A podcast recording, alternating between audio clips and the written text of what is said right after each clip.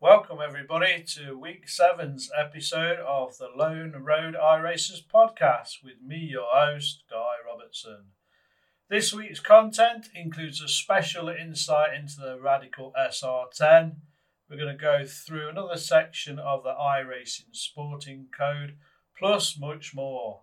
So settle in, go and grab a drink, and we're going to start with our first subject the Radical SR10.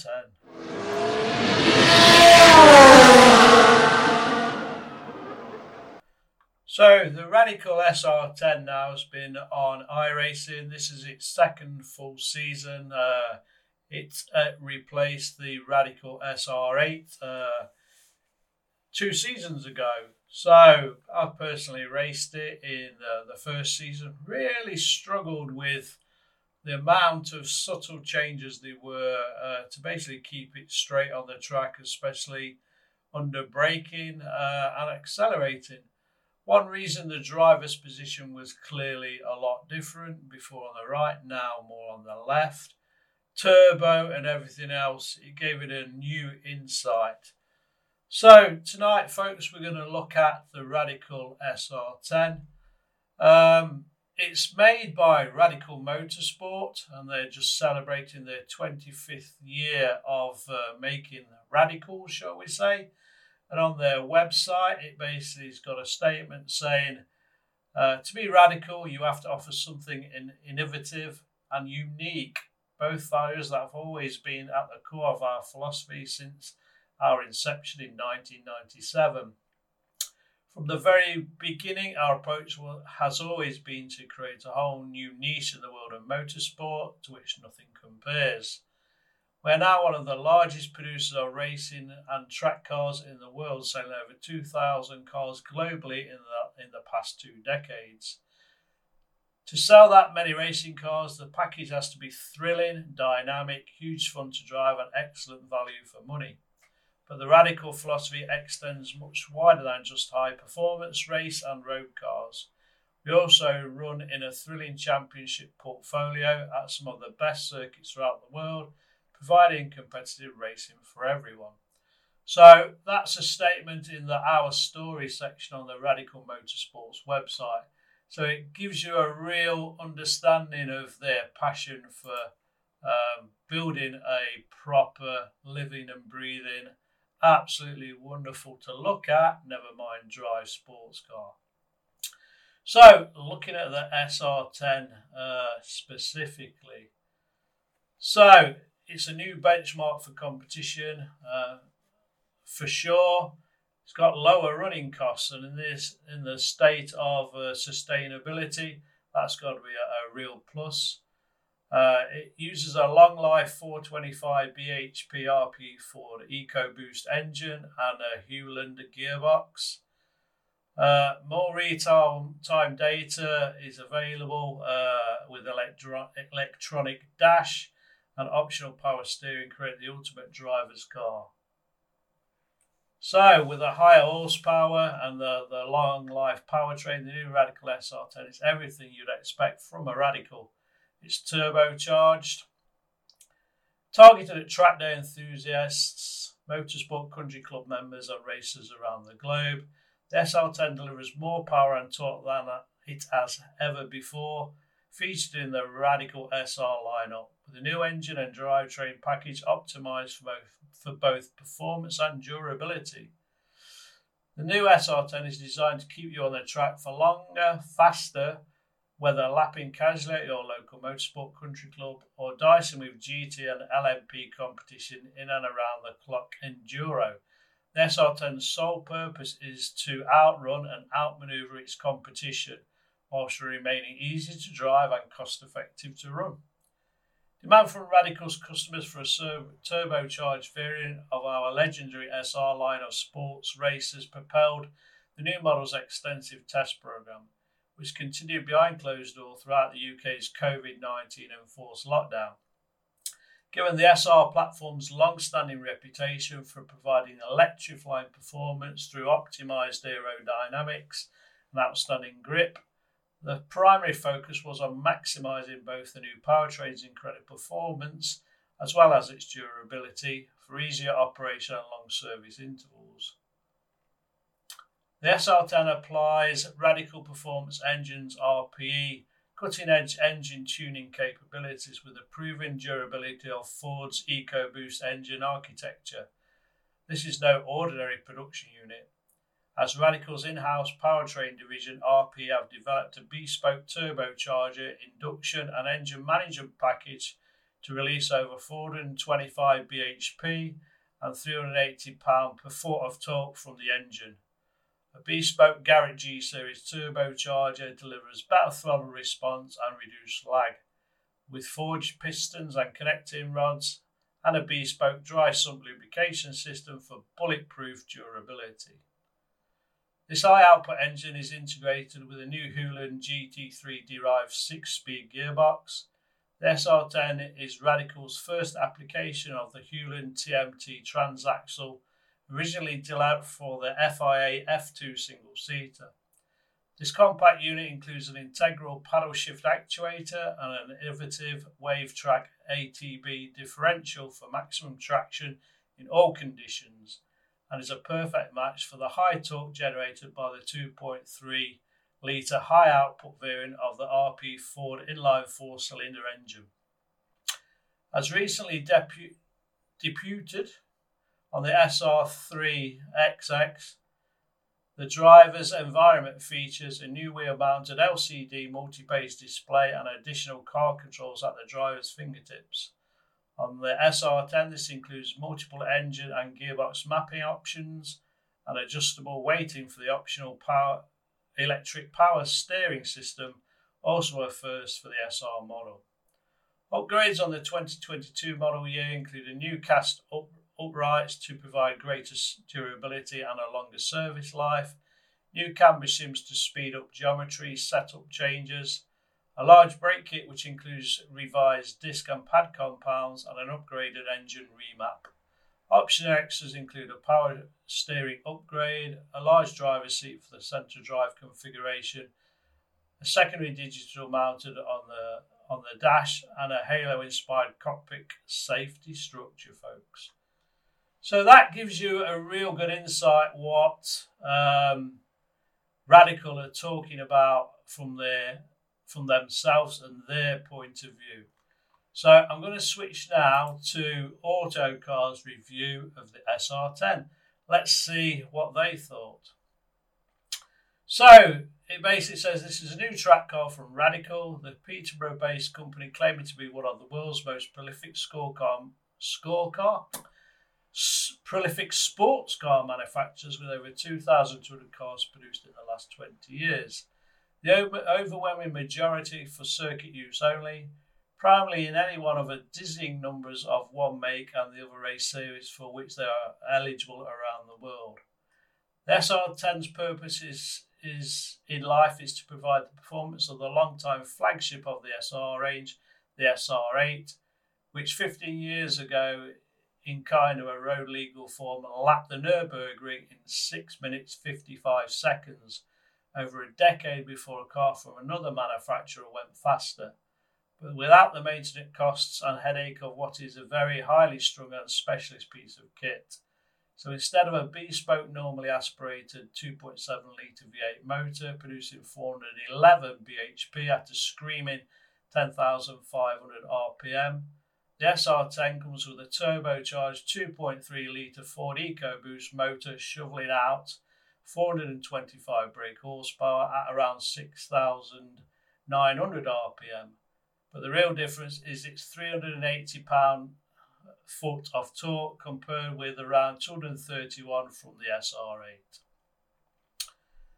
So what else does it say? The engine is is is rather more than a Ford Focus ST unit with a boost turned up. It's a custom Garrett turbocharger, Ford rods, pistons, a tailor-made dry sump system, a race exhaust, and its own life racing ECU.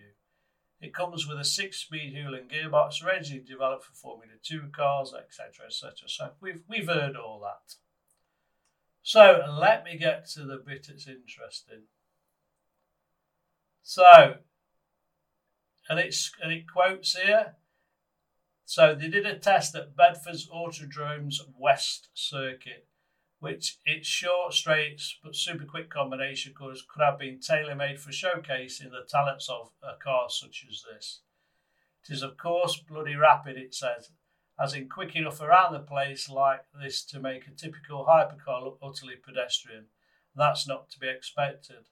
With slick, highly evoked aero pack, full race suspension, and bugger all, all ground clearance, has advantages no road car could enjoy. To give you an idea, it will generate about 2.3 lateral G, which is which is double a perfectly respectable figure f- for road going sports car. You'll find yourself tightening your belts until it's almost difficult to breathe to stop yourself slamming around the cockpit. It basically says I had slightly tricky conditions, a bit too damp for slicks, but too dry to make use of the wets. But on both tyres, and despite no driver aids of any kind, it gave no problems at all. You could skid it around in the slow stuff, the chassis balance was beautiful, and even when the back started sliding in the very quick turns on slicks, because the front switched on sooner than the rears, you never find yourself in crisis management mode. The car is light inherently, well set up and fundamentally stable that you can all, almost always use just correct on the steering without thinking about getting off the throttle and losing time. You can quite easily lock and unload a front tyre if you're sloppy about bleeding off the brake pressure in the entry phase to a corner, but you can learn your way around that. In all, it's an impressive package. I think the car would benefit from at least an optional system that allowed you not only traction control for the driver, but to be able to choose both the point and extent of its intervention. The car actually doesn't need it, but if the car is aimed primarily at the track day market and not committed racers, such drivers might appreciate the choice and enjoy play, playing with it. I know I would. So that sounds to me like Autocar and the, the test driver. Let me see if it mentions his name. I don't think it does. Uh, let me have a look. No, I can't really see who the author is. But it sounds like they really enjoyed the track day and the test day uh, out in the Radical SR10. So my experience back into our world, which is the iRacing world, unless you've got lots of money to afford one of these and have a track day, um, I really am getting to grips with it in season two. Um, so if you've not checked the Radical out yet and you've not bought it, go and give it a go. It's very, very popular due to its uh, speed, its handling abilities. It's 100% fixed in iRacing, and it's not an open setup. So I am in a couple of racing leagues where you do they do use open setups and, and you can, can actually not buy a setup. So it's down to our specialist setup shops that uh, and people that are really sharing the setup. So go, I highly recommend you go and buy it, give it a go, uh, and I'll see you on the track for sure in the Radical race soon.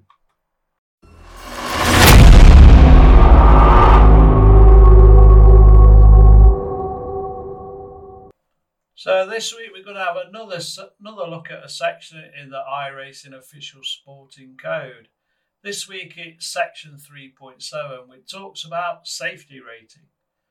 So 3.71 safety rating is a value assigned to all racers as a measure of the driver's overall safety record. It is calculated using a formula that takes into account the number of corners a driver completes and the number and severity of incidents that driver accumulated in the process. These factors are averaged over a set number of laps and updated as each new rank session is finished. 3.7.1.1 Only ranked qualifying, ranked time trial, ranked warm up, practice with a ranked race event, and ranked race events adjust competitors' safety rating. All events not in, the, in this list do not adjust competitors' safety rating. For more details on which events affect safety rating, check out section 4.3.1.1. 3.7.2. Each driver has their own safety rating for each license class, i.e., rookie, DC, etc., and in each racing category, i.e., oval, road, etc., ranging from 0.00 to 4.99. The higher the value, the safer the driver is for that class and racing category combination. 3.7.3 Whenever a driver's safety rating increases across a whole number of value, an additional 0.4 safety rating is added. Inversely, when a driver's safety rating decreases across a whole number value, an additional 0.4 safety rating is subtracted. These adjustments are made to prevent impactful fluctuations near these keyhole number values. For example, if a driver's SR continually fluctuated across a 3.00 value, they will constantly be qualified or not qualified for events running at a, minimum of 3.00 SR value, or even their eligibility for a license class promotion. This SR bumper, taking them from 2.98 to 3.41 instead of 3.01, for instance, elevates the stress users feel at these important numeric boundaries. Okay, 3.8 minimum safety requirements. 3.8.1 A driver must achieve and maintain a safety rating within a certain range to advance to the next license class. A driver can track his or her safety record by the safety rating number on each racing category license. 3.8.2 Drivers start with a rookie license with a safety rating of 2.50 in all racing categories. As the driver completes ranked race sessions safely, his or her safety rating will rise. Conversely, multiple incidents in ranked race sessions will cause this or his or her safety rating to fail. Okay, folks, so that covers another section of the iRacing official sporting code. I hope that's given you some insights week on week. I've learned some things, and like I said at the beginning, probably not many of us have read this document all the way through. So I think it's good to touch base on it, you know, if not every week, every other week.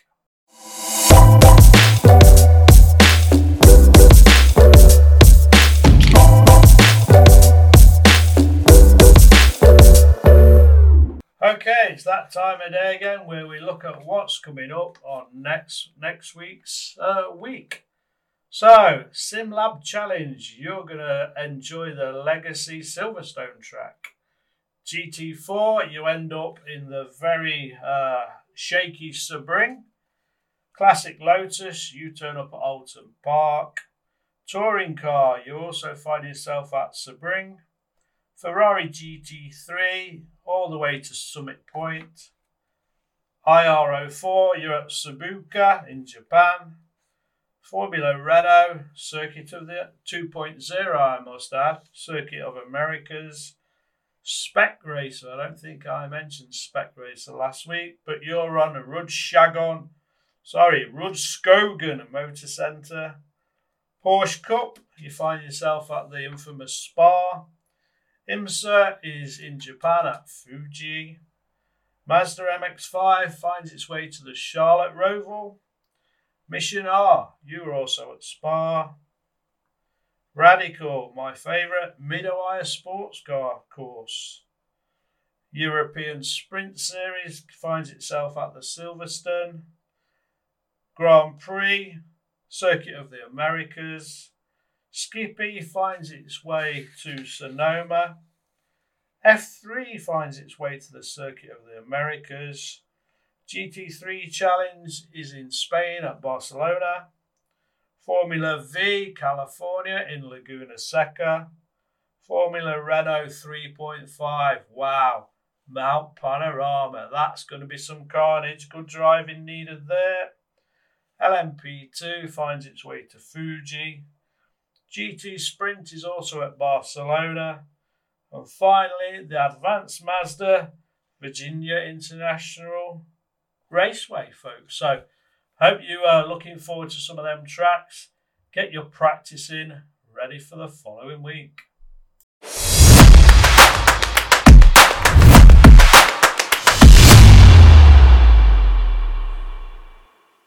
So that's us done again for another week. Hope you enjoyed the podcast. Please keep sharing it with your buddies when you do your iRacing. And I'll catch you on the track very soon. Stay safe, everybody, and happy racing.